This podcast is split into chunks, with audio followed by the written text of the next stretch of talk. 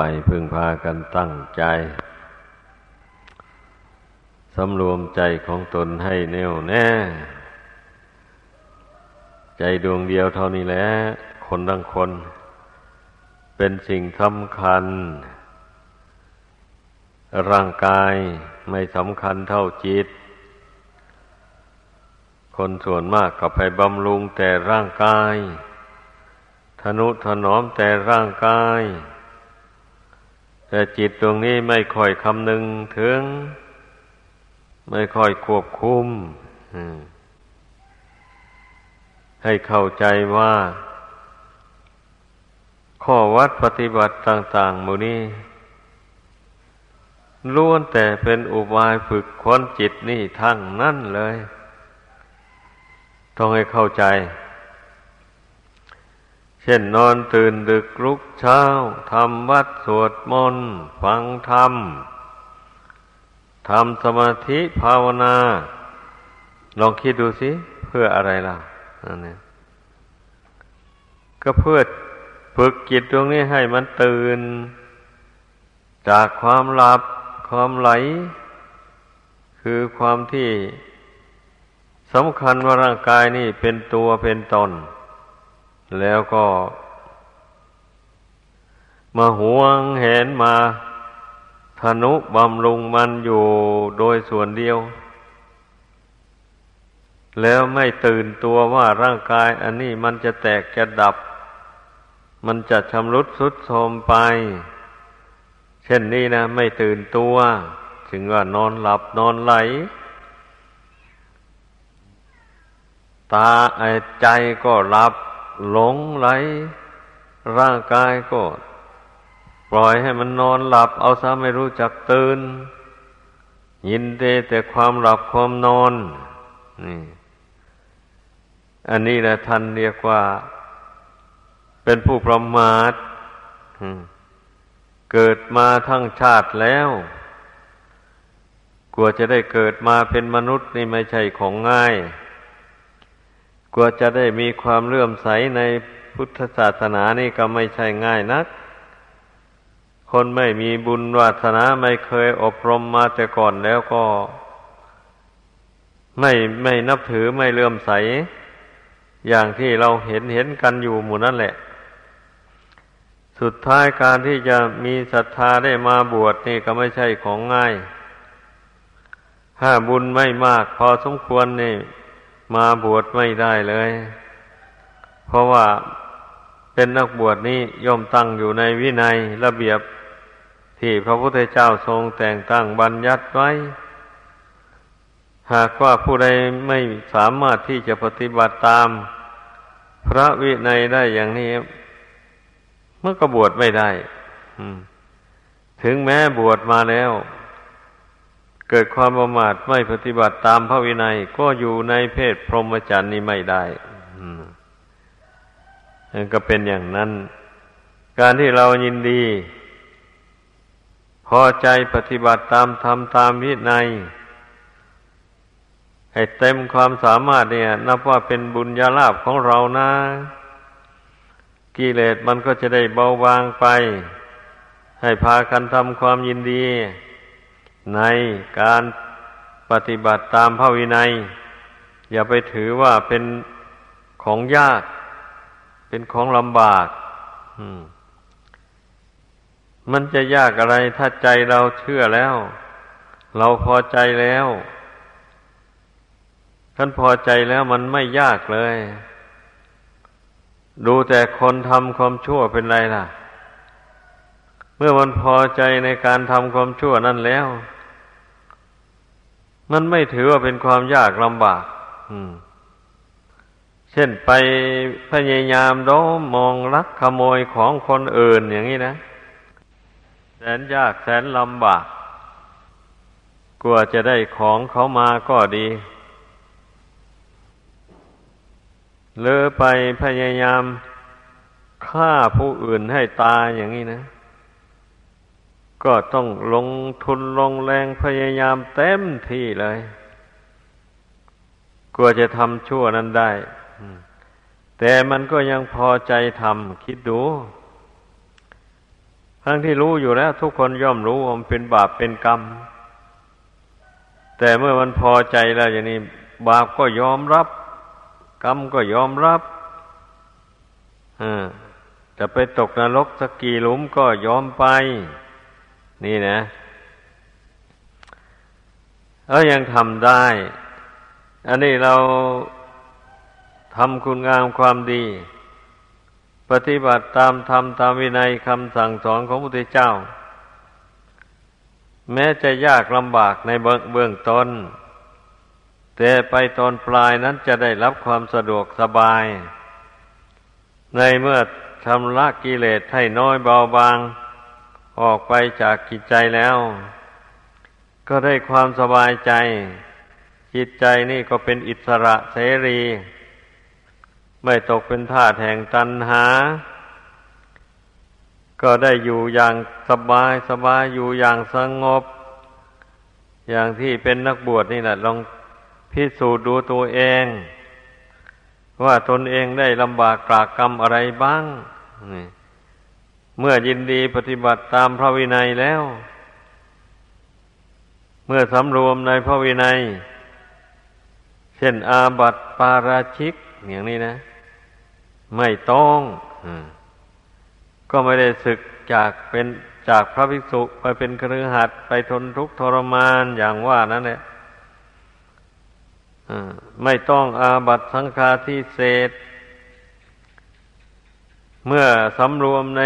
อาบัตสังฆาทิเศษได้ราคะตัณหา มันก็ครอบความจิตใจไม่ได้ โทสะความโกรธความเบียดเบียนกันก็ไม่มี พระพุทธเจ้าทรงบัญญัติสิกขาบทไว้ว่า โกรธขึ้นมาแล้วเพียงแต่เงื้อมือขึ้นจะตีเท่านี้นะ ก็เป็นอาบัติปาจิตตีแล้วอืม ก็ลองสังเกตดูสิพระพุทธเจ้าบัญญัติธรรมก็เพื่อบันทอนความโกรธให้น้อยเบาบาง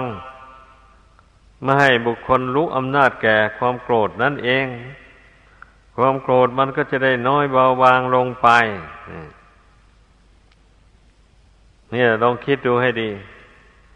แล้วถ้าผู้ใดระงงับความโกรธนี่ไม่ได้ มันไม่ใช่เงื้อมือธรรมดาแล้ว มันตีลงลงไปเลย อืม เมื่อทุบตีลงไปแล้ว มันมันจะเลยเป็นโทษถึงทางกฎหมายนู่น ถ้าฝ่ายฝ่ายถูกตีเอาเรื่องอย่างนี้ ไปแจ้งความต่อตำรวจตำรวจเขาก็ต้องดำเนินงาน ไปตามกฎหมาย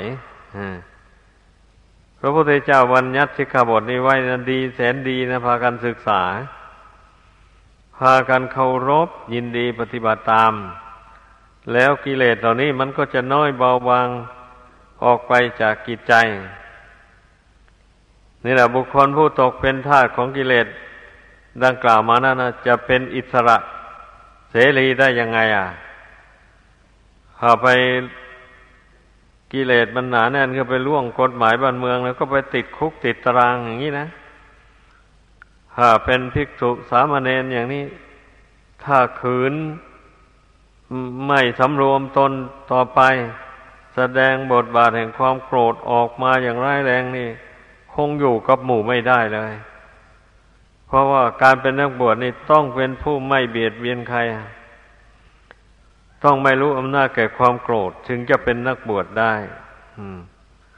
ต้องรู้จักให้อภัย ต่อบุคคลอื่นและสัตว์อื่นที่มาเบียดเบียนตน ตนไม่ตอบโต้ อืม เป็นนักบวชต้องเป็นอย่างนั้นนะถ้าเป็นนักบวชที่แท้จริงนะมันก็ต้องเป็นอย่างนั้นไม่ไม่เป็นเช่นนี้แล้วกิเลสมันก็ไม่แห้งเลยไม่เบาบางการศึกษาเราเรียนวิชาความรู้ในทางธรรมทางวินัย มันก็เป็นอุบายกำจัดความหลง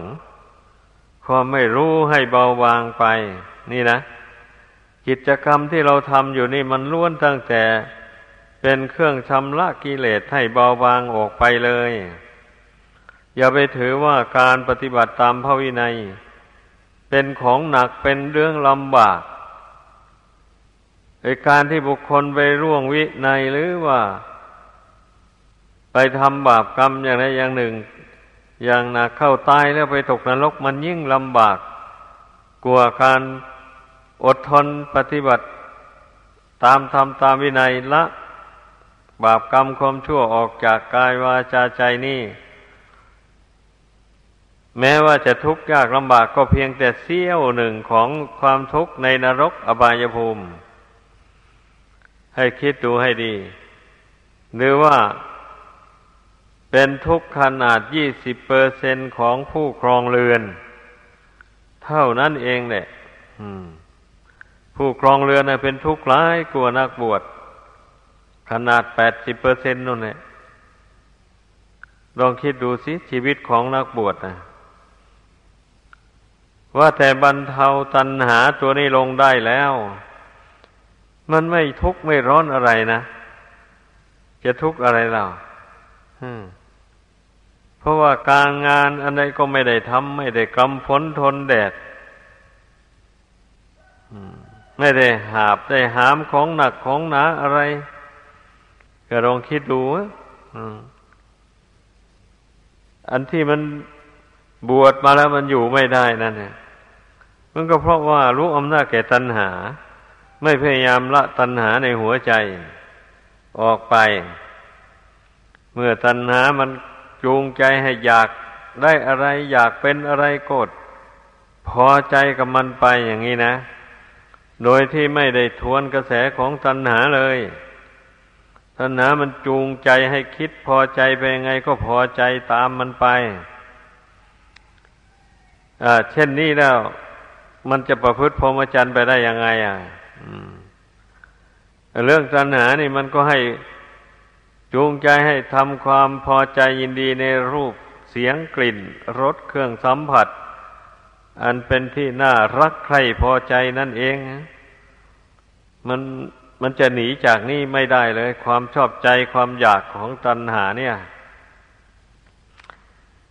ก็ลองพี่นาดู ความยินดีพอใจ ในรูปเป็นต้นดังกล่าวมานั่นนะเมื่อได้รูปอันนั้นมาแล้วมันมีความสุขขนาดไหน เอาพิจารณาดูอย่างเช่น พวกที่ครองเรือนมีผัวมีเมีย อยู่นั่นน่ะมันมีความสุขขนาดไหน ลองพิจารณาดูสิมันมีความทุกข์อย่างไรบ้าง แถมถ้ามีผู้มีบุญวาสนาน้อย มันยิ่งทุกข์หลาย ข้าวจะกอกหม้อก็ไม่มีบางวันนะ่ะ หาเช้ากินค่ำหาค่ำกินเช้า อย่างนี้นะ แล้วมันจะมีความสุขตรงไหนการบวชมาแล้วเป็นนักบวชแล้วก็นั่งภาวนานั่ง สร้างวิมานบนอากาศว่าเราศึกไปแล้วเราจะต้องไปทำงานอย่างนั้นทำงานอย่างนี้ แล้วจะได้เงินมาเป็นหมื่นเป็นแสนเป็นล้านแล้วจะไปปลูกสร้าง อาคารสองชั้นสามชั้นอยู่แสนสุขแสนสบาย อยากกินอะไรก็ได้กิน อยากไปไหนก็ได้ไป มีรถมีราคันงามงามขี่แล้วอยากไปไหนก็ไม่ต้องลำบาก นั่งไปเฉยๆ นี่นักบวชนี่เมื่อกิเลสตัณหาครอบงำแล้วมันจะสร้างวิมานบนอากาศอย่างนี้แหละ แล้วขั้นศึกออกไปแล้ว ตัวมีบุญวาสนาน้อยนะ หาอย่างไรมันก็ไม่ได้ตามจุดประสงค์ที่ตั้งไว้ ที่วาดไว้ตั้งแต่เป็นพระเป็นเนนก็มีแต่ความทุกข์เท่านั้นเลยต่อไปแบบนี้ก็มีแต่ความทุกข์ทนทรมาน ยิ่งกลุ้มใจใหญ่ เมื่อนึกทบทวนดูแล้ว โอ้ยเราบวชอยู่นะมันสุขสบายแท้นะทำไมหนอจึงมาหลงกลของตัณหาอย่างนี้ นึกเท่าไรก็ยิ่งกลุ้มใจไปเท่านั้น อย่างนี้แหละดังนั้นผู้บวชเข้ามาแล้วนะคิดให้มันดี พิจารณาให้มันละเอียด ก่อนจะตัดตัดสินใจศึกหาลาเพศไปก็ดี ตนนั้นต้องการความสุขหรือต้องการความทุกข์ต้องตั้งปัญหาถามตนให้ดี ถ้าว่าตนต้องการความสุขแล้ว สุขชนิดไหนบ่นี่ที่เราต้องการน่ะแต่ส่วนมากมันก็สุขในกามคุณนั่นแหละได้เมียงามงาม ได้บ้านหลังงามงามได้รถคันงามงามมาขี่มีเงินมากมากหน่อย ได้ฝากธนาคารไว้เก็บดอกเบี้ยมาใช้สอย นั่นแหละถือว่าเป็นความสุขความมุ่งหมายเนี่ยมันเป็นงั้น แต่แล้วถ้าคนไม่มีบุญมากพอสมควรนะมันไม่มีทางจะได้ คิดดูให้ดี อย่าไปคิดให้ยุ่งสมองก็แล้วกัน ไอ้คนทุกวันนี่นะซึ่งมีบุญมากนั้นมีน้อย นั่นแหละ ต้องคิดให้ดี อย่างที่เราหนีจากบ้านเรือนมาบวชนี่นะ ก็พอรู้ได้แล้วว่าฐานะของเราเป็นยังไง บุญเราเป็นยังไง ไม่ต้องคิดยากอะไรนะนั่นแหละ เราไม่ใช่มาจากตระกูลเศรษฐีนี่มาบวชอยู่เนี่ย ส่วนมากก็มาจากตระกูลชาวนาชาวสวน ที่มาจากพ่อค้านั่นก็มีน้อยแล้วการเป็นชาวนาชาวสวนน่ะ เป็นยังไงอะ ก็พิจารณาดูให้ดี เมื่อผู้ใช้ปัญญาพิจารณาแล้วมันย่อมเห็นได้ว่า การเป็นชาวนาชาวสวนก็พอปนั้นเนี่ย มีความมีชีวิตพอประทังประทังไป มีความสุขก็สุขไปชั่วแล่น เหมือนจ้างความหูงูแลบลิ้นจะให้มันได้รับความสุขทางจิตใจสม่ำเสมอไปไม่มี เพราะว่าตนมีเงินน้อย ไม่พอใช้พอจ่าย ก็คิดทำยังไงหนูเราจึงจะมีเงินมีทองมาก พอใช้พอจ่ายอา้าว เลี้ยงลูกลูกใหญ่มาแล้วไปโรงเรียน ไม่มีเงินจะเสียค่าเราเรียนให้เขาก็เดือดร้อนแล้วอา้าวเรียนเสียขั้นประถมก็ยังชั่วหน่อยนะ ไม่มากเท่าไหร่ ไปถึงขั้นมัธยมแล้วก็เอาแล้วมากขึ้นแล้วนี่ถ้าหากว่าส่งเสียให้เรียนถึงขั้นอุดม ยิ่งได้เสียเงินหลายฮะนี่นั่นเนี่ย กับผู้เป็นพ่อเป็นแม่ก็เป็นทุกข์กับลูก อยากให้ลูกได้ดีมีสุขอย่างนี้ แต่ละบุญตัวน้อยแล้ว มันก็เป็นไปไม่ได้ เมื่อมันเป็นไปไม่ได้อย่างนั้นก็ละทมทุกข์เท่านั้นในจิตใจลองคิดดูให้ดี เป็นอย่างนั้นเนี่ยเรื่องกามคุณนะ อืม เรื่องบุคคลผู้ยินดีพอใจในรูปเสียงกลิ่นรสเครื่องสัมผัสในโลกนี้นะมันเป็นไปเพื่อทุกข์โดยส่วนเดียวเลย เอามันไม่มีสุขเลยหรือมีอยู่ มีก็เหมือนไม่มี เพราะมีสุขมาหน่อยหนึ่งแล้วทุกข์ผัดมาทับถม อย่างนี้แล้วแล้วแล้วจะถือว่าความสุขอันนั้นเป็นแก่นเป็นสารได้ยังไงอะ นั่นนี่แหละมันเป็นอย่างนั้นจริงๆ ชีวิตเกิดมาในโลกนี้นะจะเป็นนักบวชก็ตามเป็นเครือขัดก็ตามแหละ อันเรื่องสุขเรื่องทุกข์นี่นะ ต่างแต่มากและน้อยกว่ากันเท่านั้นเอง แต่ว่าทุกประจำแล้วไม่มีใครเกินกว่าใครหรอกทุกแก่ทุกเจ็บทุกตาย นี่ อันนี้นี่ มันมีประจำอยู่ทุกรูปทุกนามเลย อย่างนี้นะพี่นาดูให้ดี ไม่เหลื่อมล้ำต่ำสูงกว่ากันเลย เกิดมาแล้วนะ เมื่ออยู่ในวัยหนุ่มตั้งแต่อายุยี่สิบปีไปถึงสามสิบปีสี่สิบปีนี่เออ ก็ยังกระซุ่มกระซวยอยู่ร่างกายนะ ก็ยังแข็งแรงพอทำการทำงานได้ พออายุย่างเข้าห้าสิบปีเข้าไปแล้วเอาแล้ว ร่างกายมันเริ่มชุดโทมไปแล้ว บางคนยังไม่ถึงห้าสิบปีนะ ขนาดอยู่ในระหว่างสามสิบสี่สิบปีนี่ฟันก็หล่อนไปแล้วก็มีผมก็งอกไปก็มี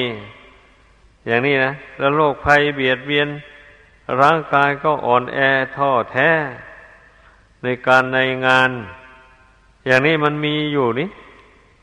นั่นแหละ มันจะมีแก่นสารอะไรเล่าร่างกายอันนี้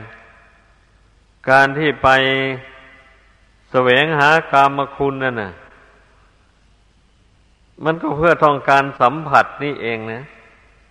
สัมผัสทางกาย สัมผัสทางใจ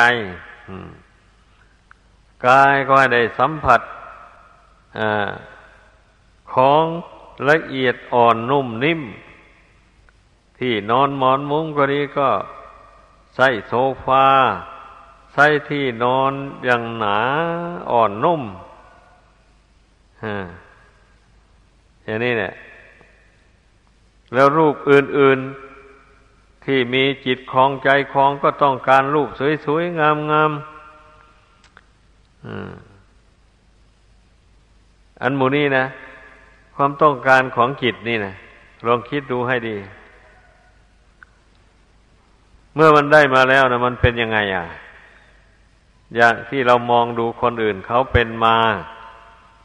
อ่าว่าได้แล้วได้สมประสงค์แล้ว อันใดก็สวยสวยงามงาม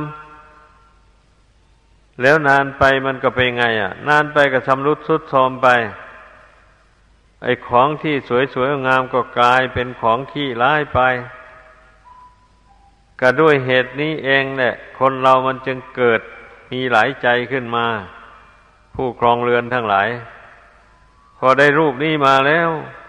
รูปนี้ชำรุดชุดโทมไปแล้วผัดเกิดไปเห็นรูปใหม่เปล่งปังเข้าไปผัดเกิดอยากได้ขึ้นมาอ้าวก็ดิ้นรนแสวงหาไป เหตุนั้นคนเราถึงได้มีเมียหลายคนมีผัวหลายคน อย่างนี้ก็เพราะตัณหาราคะ ความกำหนัดยินดีนี่แหละ มันท่วมท้นจิตใจมากเพราะกามคุณเป็นของไม่เที่ยงอย่างที่ว่ามาแล้วนั่นแหละจิตใจที่ไปผูกพันอยู่ในกามคุณ มันจึงเปลี่ยนแปลงไปไม่หยุดยั้งเลยเมื่อได้สิ่งนี้มาแล้วสำรุดทุดโทมไปแบบอยากได้สิ่งอื่น มาอีก เห็นสิ่งอื่นดีกว่านี้ก็อยากได้อีก ความอยากพระพุทธเจ้ายังตรัสว่านัตถิตันหาสมานาทีแม่น้ำเสมอด้วยตันหาไม่มีนี่นั่นแหละ แม่น้ำเสมอด้วยตันหาไม่มี แม่น้ำนี่มันยังรู้จักแห้งเป็นหนะดูแม่น้ำน้อยใหญ่ต่าง ๆ แล้วดูแรงมันแห้งลงไป อย่างนี้ แล้วดูฝนฝนตกลงมาจึงค่อยมีขึ้นมา แต่ว่าตัณหาความอยากในจิตใจของมนุษย์เรานี่ไม่มีสิ้นสุดเลย ไม่มีบกไม่มีพร่อง ถ้าหากว่าผู้นั้นไม่ปฏิบัติธรรม ไม่สร้างคุณธรรมอันดีงามขึ้นในใจ แล้วมีแต่ใจว่างๆอยู่เนี่ย ตัณหามันย่อมมีอำนาจครอบงำจิตใจได้ ทำให้จิตใจไม่มีอิสระ อิสระเสรีอย่างว่านั่นแหละ มีแต่ความอยากชวนไปทำอันนู่น ชวนไปทำอันนี้ชวนให้สะสมอะไรต่ออะไรไม่มีสิ้นสุด ได้ล้านหนึ่งแล้วก็อยากได้สองล้าน ได้สองล้านแล้วก็อยากได้สิบล้านยี่สิบล้านร้อยล้านพันล้านไปนู่น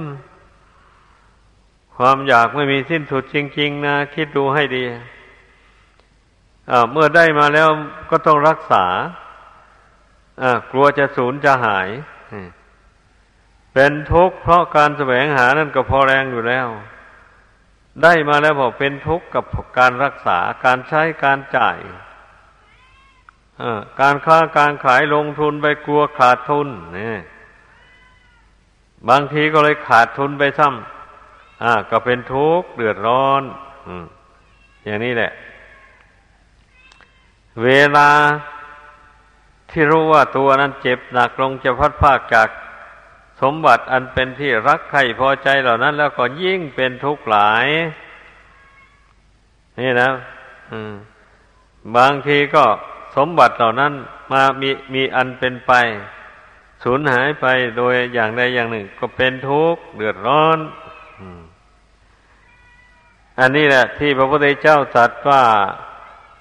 ทุกสิ่งทุกอย่างเป็นของไม่เที่ยงนะ ขึ้นชื่อว่ามีความเกิดขึ้นแล้ว ก็ย่อมมีความแปรปรวนและแตกดับไป ทั้งที่มีวิญญาณครองก็ดี ไม่มีวิญญาณครองก็ดี มันก็มีสภาวะเหมือนกันอย่างนี้หมดเลย เมื่อเป็นเช่นนี้นะไอ้ผู้ที่มาปฏิญาณตนเป็นสาวกของพระพุทธเจ้า และอย่างนี้นะ ไม่ควรที่จะไปปล่อยจิตใจของตนให้ตกเป็นทาสของตัณหาอย่างนั้น เพราะว่าพระพุทธเจ้านั้นทรงแสดงธรรมบัญญัติวินัย เพื่อสกัดกั้นกิเลสตัณหาภายในจิตใจ ของผู้เข้ามาบวชในพุทธศาสนาก็ดี ไม่ได้บวชก็ตาม เมื่อเรายินดีปฏิบัติตามให้เต็มที่แล้วอย่างนี้นะกิเลสตัณหาเหล่านั้นก็ครอบงำจิตใจไม่ได้ครอบงำไม่ได้จริง ๆ นะนั่นนะอย่างเช่นว่า ให้สำรวมอินทรีย์หกอย่างนี้นะสำรวมตาหูจมูกเล่นกายใจ ไม่ให้ยินดียินร้ายในเวลาตาได้เห็นรูปเป็นต้นอย่างนี้ถ้าเราปฏิบัติตามจริง ๆ มีสติสมัชญะประคับประคองจิตใจตัวเองเสมอไป เมื่อตาได้เห็นรูปสวยๆงามก็พิจารณาเสียว่ารูปนั้นมันก็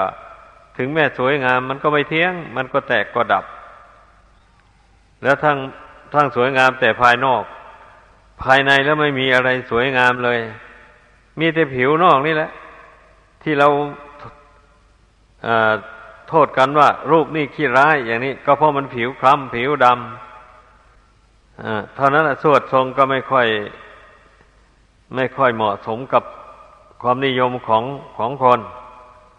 ก็เลยว่า รูปนั่นขี้ร้ายมองเห็นแค่ผิวนอกนี่แหละ อย่างนี้นะ รูปใดสีขาวนวลเข้าไปสวดทรงก็ได้สัดได้ส่วนนะก็โอ้รูปนี่สวยงาม แท้ที่จริงแล้วเรามองเห็นแต่ภายนอกเท่านี้นะ ว่าสวยงามนะจิตมันหลงมันไม่ได้พิจารณาให้ละเอียด ถ้าว่าสมมุติว่าลอกหนังนั้นออกลงไปอะไรอย่างนี้มันจะเป็นยังไงอะ ส่วนในเข้าไปในหนังเข้าไปเป็นเนื้อ เป็นเอ็นเป็นกระดูกอ่า แล้วเป็นน้ำเหลืองน้ำเลือด น้ำหนองเป็นน้ำมูก น้ำลาย น้ำมูด เป็นอุจจาระ อะไรไปอย่างนี้นะ ลองชำแหละออกมาดูซิแล้วมีอะไรละสวยงามอะ ในเข้าไปนั่นนะนั่นแหละเราภาวนาอย่าไปนั่งงกงงกง่วงเหงานอนอยู่เฉยๆ สำรวมใจให้แน่วแน่แล้ว ก็ต้องเพ่งร่างกายนี่ ไปให้มันเห็นตามสภาพความเป็นจริง ให้ได้เมื่อเราเห็นภายในนั้นมันไม่สวยไม่งามแล้ว มันก็คลายความรักความใคร่ลงได้ มันเป็นอย่างนั้นไอ้ผู้ที่ไม่ได้เพ่งพิจารณาไม่ได้แยกแยะร่างกายนี่ออก แล้วไปทำความแต่พอใจอยู่กับผิวหนังนอกๆเนี่ย ราคะตัณหามันก็ไม่เบาบางออกไปเลยนั่นแหละ ผู้ครองเรือนทั้งหลาย มันถึงได้ประพฤติผิดศีลข้อที่สามกามเมสุมิฉาจารไปเล่นชู้จากผัวจากเมีย ก็เพราะมันไม่ได้พิจารณาร่างกายนี่ ให้เห็นตามเป็นจริงสักหน่อยเดียวเลยเราไปหลงติดอยู่แต่ผิวนอกนั่นแหละอ้าวเดี๋ยวกัน เขาตกแต่งเข้าไป เอาตุ่มหูใส่สร้อยคอใส่สร้อยข้อแขนใส่เข้าไปออย่างนี้นาฬิกาข้อเรือนงามๆเข้าไป แล้วก็มีผ้าสีหลากหลาย ใส่เข้าไป มองเห็นเข้าไปแล้วหูมันใจสั่นเข้าไปเลย แม้สวยจังคนว่านี่แหละความหลงนะคอยเข้าใจ ให้ตื่นตัวกัน อย่าไปหลง จะไปหลง สิ่งหลอกตาลวงใจทำไมอะพระพุทธเจ้ายังสอนให้พิจารณาในกรรมฐานนะ อุปทายะรูป รูปอาศัยนี่มหาภูตรูปรูปใหญ่ ก็ได้แก่ธาตุวันนี้ธาตุทั้งสี่นั่นแหละ เมื่อมันรวมกันเข้าแล้ว ด้วยอำนาจบุญกรรมตกแต่ง ก็ให้เกิดเป็นรูปเป็นกาย มีอวัยวะน้อยใหญ่ ดังที่เราเห็นกันอยู่รู้กันอยู่นี่นะเนื้อวันนี้ ไอ้ผิวนอกเนี่ยมันก็เลยบุญกรรมก็ตกแต่งให้เกิดเป็นสีเหลือง สีแดง ขึ้นมาเรียกว่าสีเนื้ออะไรอย่างนี้นะ อันนี้ท่านเรียกว่า อุปทายรูปแปลว่ารูปอาศัยเมื่อมหาภูตะรูปคือรูปใหญ่นั้นไม่เที่ยงแล้ว อุปทายรูปรูปอาศัยมันจะเที่ยงยังไงอะ เมื่อรูปใหญ่นั้นมันวิบัติแปรปรวนลงไป ไอ้สีสันวันนะมันก็สูบซีดลงไม่ ไม่คงที่อยู่เลยอะนี่แหละเนื้อหนังมังสาอันใดก็เหี่ยวยานลงไปพันก็โยกก็คลอนก็หลุดก็รอนออกไป ผมก็งอกก็ขาวเข้าไป ตาก็มัวหูก็อื้อตาดูอะไรก็ไม่ชัดแล้ว หูได้ฟังเสียงอะไร ถ้าคนพูดค่อยๆก็ไม่ค่อยได้ยินซ้ำเลย ฟังเสียงอะไรก็ไม่ชัดไม่เจนเลยอลองคิดดูสิพี่นาดู ว่าไอเรายังหนุ่มยังแน่นเนี่ย จะเป็นอย่างนี้อยู่เรื่อยไปร่างกายนี่อย่าไปคิด ต้องคิดให้เห็นตามความเป็นจริง การเวลา การเวลาล่วงไปล่วงไป ไม่ใช่ล่วงไปแต่การเวลา เท่านั้น ร่างกายอันนี้ก็ล่วงโรยไปชำรุดทุดโทรมไปตามกัน แล้วร่างกายอันนี้เนะ่ยทั้งไม่เที่ยงด้วย แล้วก็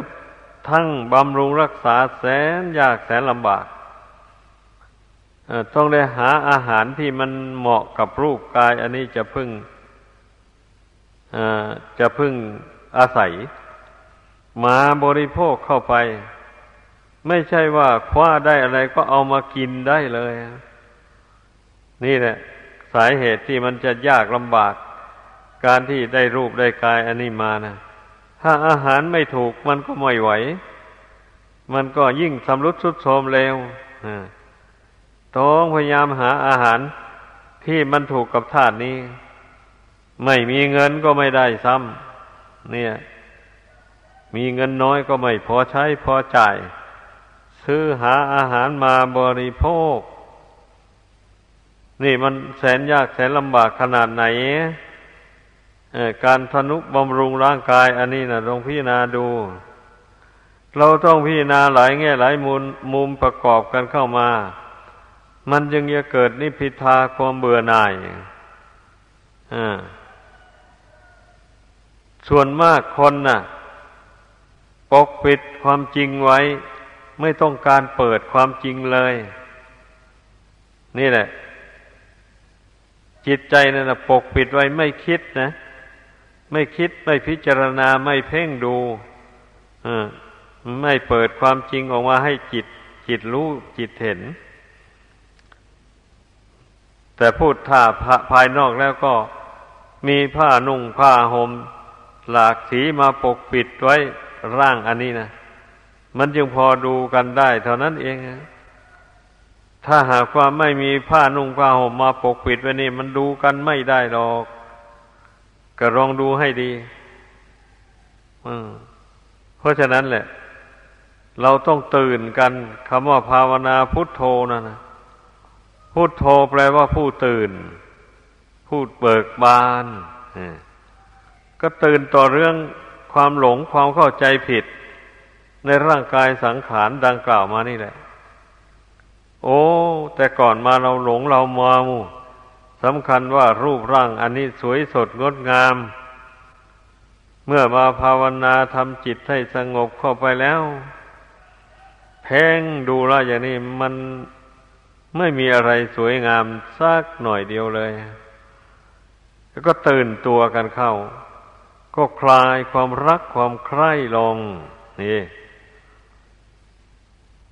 อย่างนี้แหละ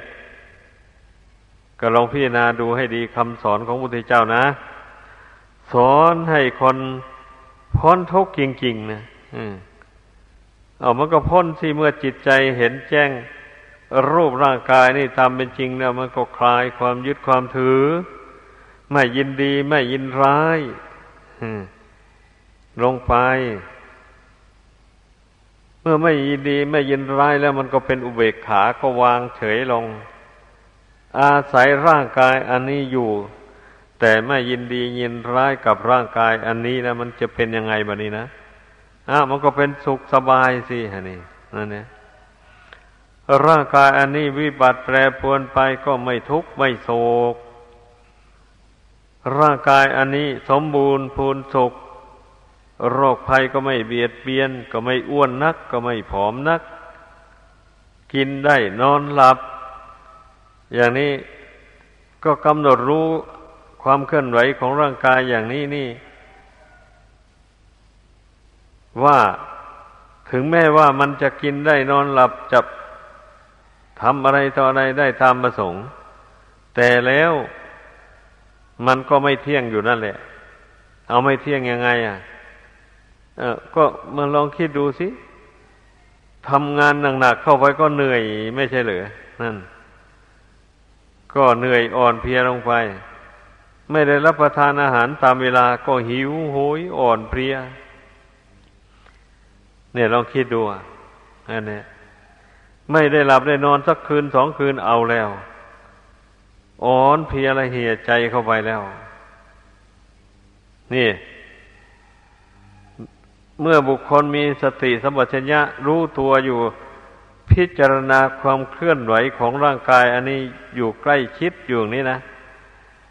มันก็ย่อมลงความเห็นว่าทุกสิ่งทุกอย่างไม่เที่ยงตามที่พระพุทธเจ้าแสดงไว้นั่นนะมันก็เป็นความจริงเลย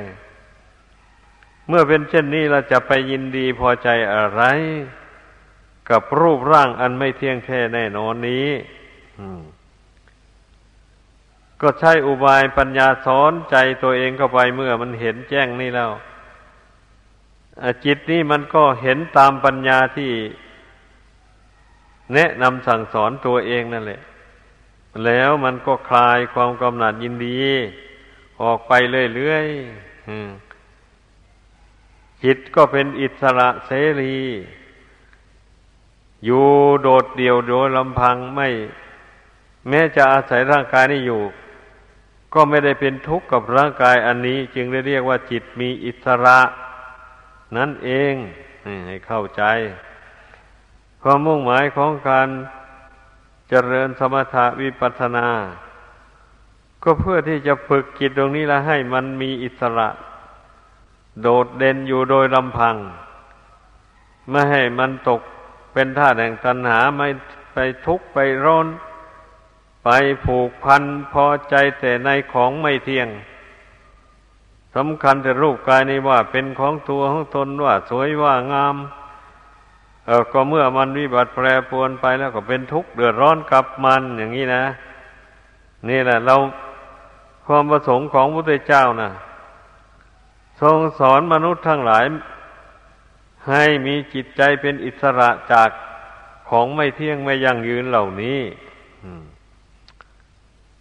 ดังนั้นเนี่ยพระองค์จึงได้ทรงสอนให้ทำใจสงบเป็นเบื้องต้นเลยประเดียววันนี้การที่จะใจนี่มันจะสงบ จากบาปอากุศลลงไปได้ก็เพราะว่ามันสำรวมในบาปอากุศลต่าง ๆ ไม่ทำไม่ทำบาปด้วยกาย มีฆ่าสัตว์เป็นต้น ไม่กล่าววาจาพูด โกหกพกลมพูดเท็จต่างๆมีกล่าวว่าจาเท็จเป็นต้นเนี่ยเว้นกล่าวแต่คำจริง พูดแต่คำอ่อนหวาน พูดแต่คำสมานไมตรีคิดกับผู้อื่นเรื่องใดไม่เป็นประโยชน์ไม่เอามาพูด ไม่พูดเล่น ผู้ประพฤติธรรมอันนี้ เรื่องใดพี่นาเห็นว่าเออเรื่องนี้ไม่มีประโยชน์แก่ผู้ฟังหรอกอย่างนี้นะ ก็ไม่ต้องเอามาพูด มันจะปรากฏในจิตใจก็ไม่เอา ระงับเลยแต่พี่นาเห็นว่าเรื่องใดนี่ เมื่อพูดไปแล้วผู้ฟังก็ได้ความรู้ความเข้าใจ อย่างนี้แล้วแล้วก็ไม่ผิดต่อศีลต่อวินัยเลยอย่างนี้อ่าจึงค่อยพูดมัน พูดแต่พูดพอประมาณอ่า พูดไปก็ต้องรู้จักการเวลารู้จักพอดิบพอดีถ้าพูดเกินประมาณไปถึงแม่พูดดีก็ไม่ไม่ไม่ค่อยได้ประโยชน์ คนฟังก็เบื่อมันเป็นอย่างนั้นอย่างนั้นต้องเป็นผู้ฉลาดในการพูดการจาอาจจะ กลัวแต่ความผิดกลัวแต่พูดผิดแล้วไม่อยากพูดอะไรเลย อย่างนี้ก็ไม่ดี ก็เป็นอย่างนั้นเรื่องมันนะเราต้องหัดพูด พูดไปแล้วก็มีสติระมัดระวังไป ถ้ามันเผลอพูดผิดพูดพลาดไปเออแล้วก็แล้วไป เอาตั้งสติสำรวมใหม่เราพยายามฝึก นไปอย่างนี้นานๆไปการพูดการจามันก็เข้าร่องเข้าร้อย มันก็ไม่ผิดไม่พลาด มันชำนี้ชำนาญแล้ว อืม อย่างนี้แหละ บางคนเนะ่ยเรื่องที่ควรจะพูดก็ไม่กล้าพูด กลัวมันผิดอย่างนี้แหละ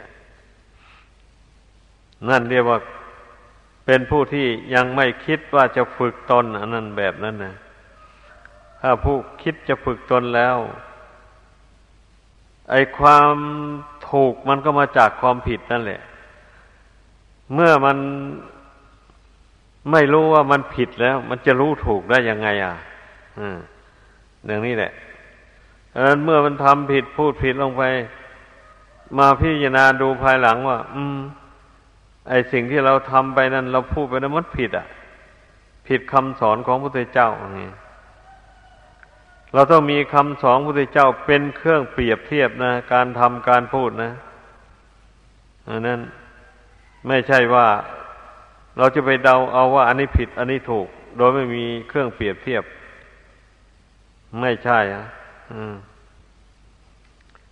ดังนั้นนะท่านยังสอนให้เรียนทำเรียนวินัย เรียนท่องบนจดจำเอาคำสอนพระพุทธเจ้าไว้ในใจให้ได้ มื่อเราจำได้ไว้ในใจได้แล้วอย่างนี้เวลาจะทำอะไรจะพูดอะไร เราก็นึกว่าเรื่องที่เราจะพูดไปเนี่ย ไม่ผิดจากทำจากวินัยหรืออย่างนี้นะมันก็รู้ได้เลยเพราะเราจำไว้ในใจแล้วนี่นะอย่างนี้แหละ เช่นยกตัวอย่าง เช่นว่า เราจะโกรธคนอื่นอย่างนี้นะอ้าว พระพุทธเจ้าสอนไว้ว่าไงไอ้ความโกรธเนี่ยมันนึกได้อย่างนี้ อืมความโกรธนี่มันเป็นพิษเป็นภัย ไม่ใช่มีคุณมีประโยชน์อะไร มีแต่โทษโดยส่วนเดียว เราไม่โกรธดีกว่า เราจะไม่ได้เป็นทุกข์ และคนอื่นก็จะไม่ได้เป็นทุกข์ถ้าหากว่ามันนึกได้อย่างนี้แล้ว มันก็ไม่โกรธนะมันก็อดกั้นทนทานไป เดี๋ยวความโกรธนั้นมันก็ระงับไปอย่างนี้นะนี่แหละคนมีความรู้อยู่ในใจแล้ว มันก็เหมือนเรามีตาสองข้างไม่บอด ไม่มัว อย่างนี้แหละ ไปไหนก็มองเห็นวัตถุสิ่งของนั้นนั้นได้ชัดเจนเลยงูพิษ เมื่อเห็นเขาแล้วก็เว้นมันนะ ถ้าตาไม่เห็นแล้วไปเหยียบมันมันกัดเอาอย่างนี้นะ อันนี้ชั้นใดก็อย่างนั้นแหละ เมื่อใจบุคคลบอดแล้วไม่มีความรู้ความฉลาดอะไร ไม่ได้ท่องบนจดจำเล่าเรียนเอาความรู้ในธรรมในวินัยอะไรอย่างนี้นะตนทำอะไรพูดอะไรไป มันทำด้วยความไม่รู้แล้วเพราะว่า เมื่อมันไม่เรียนรู้คำสอนพระเจ้าแล้ว บางสิ่งบางอย่างก็ไม่รู้ สิ่งนี้เป็นบาปเป็นโทษนำทุกข์มาให้แก่ตนและผู้อื่นมันก็ไม่รู้ ไม่รู้มันก็ทำไปพูดไป มันก็เป็นบาปเป็นโทษเลยนำความเดือดร้อนความทุกข์มาให้แก่ตนและผู้อื่นไป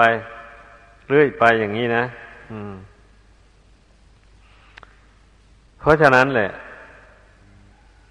การฝึกฝนจิตใจนี่นะจึงชื่อว่าเป็นสิ่งจำเป็น เมื่อกล่าวโดยสรุปใจความแล้วเพราะใจดวงเดียวเท่านี้ ที่เป็นสิ่งสำคัญนะใจดวงเดียวเท่านี้ เป็นสุขเพราะการละชั่วทำดี ใจดวงเดียวเท่านี้เป็นทุกข์เพราะทำความชั่ว ละเสียซึ่งความดี ไม่ทำความดีใส่ตนสะสมแต่กรรมชั่วใส่ตัว จิตดวงนี้เป็นผู้เสวยผลแห่งกรรมชั่วนั้น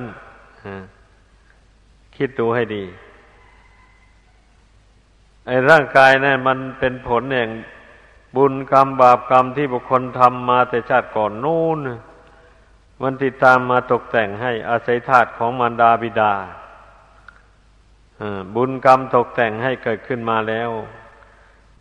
ได้อย่างไรก็ได้อย่างนั้น เราจะไปดัดแปลงตกแต่งให้มันดีกว่านี้ไม่ได้หรอก แล้วร่างกายนี่ก็ตกบังเกิดขึ้นมาด้วยธาตุสี่ดินน้ำไฟลม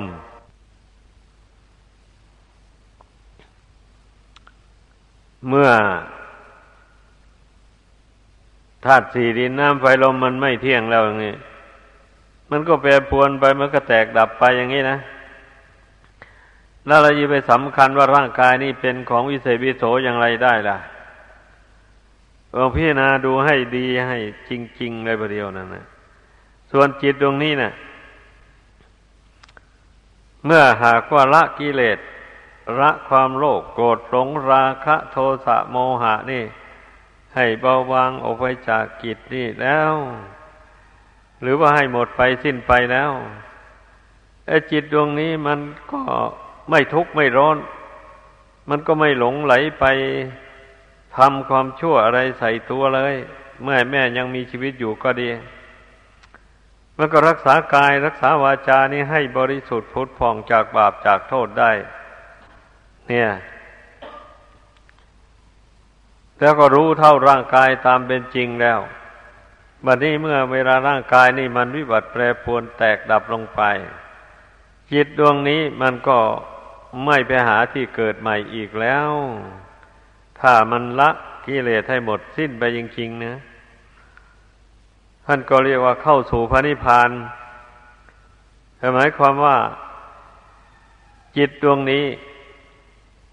ไม่มีที่ตั้ง ไม่มีที่เกิด ไม่มีที่อาศัยเลย เรียกว่าเป็นหนึ่งมีไม่มีสองนะธรรมชาติรู้อันนี้นะเป็นหนึ่งอยู่เท่านั้นเอง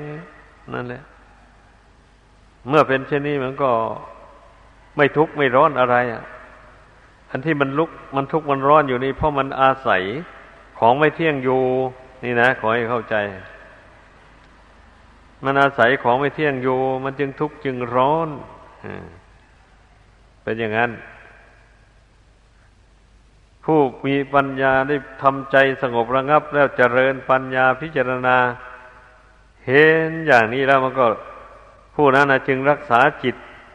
ดวงนี้ไปเลื่อยไปทุกเรียบทยืนเดินนั่งนอน ก็มีสติสัมปชัญญะ รู้จิตตัวเองว่าตั้งมั่นอยู่ หรือว่าวันไว้ไปอย่างไรนี่นะก็รู้ตัวอยู่เนี่ย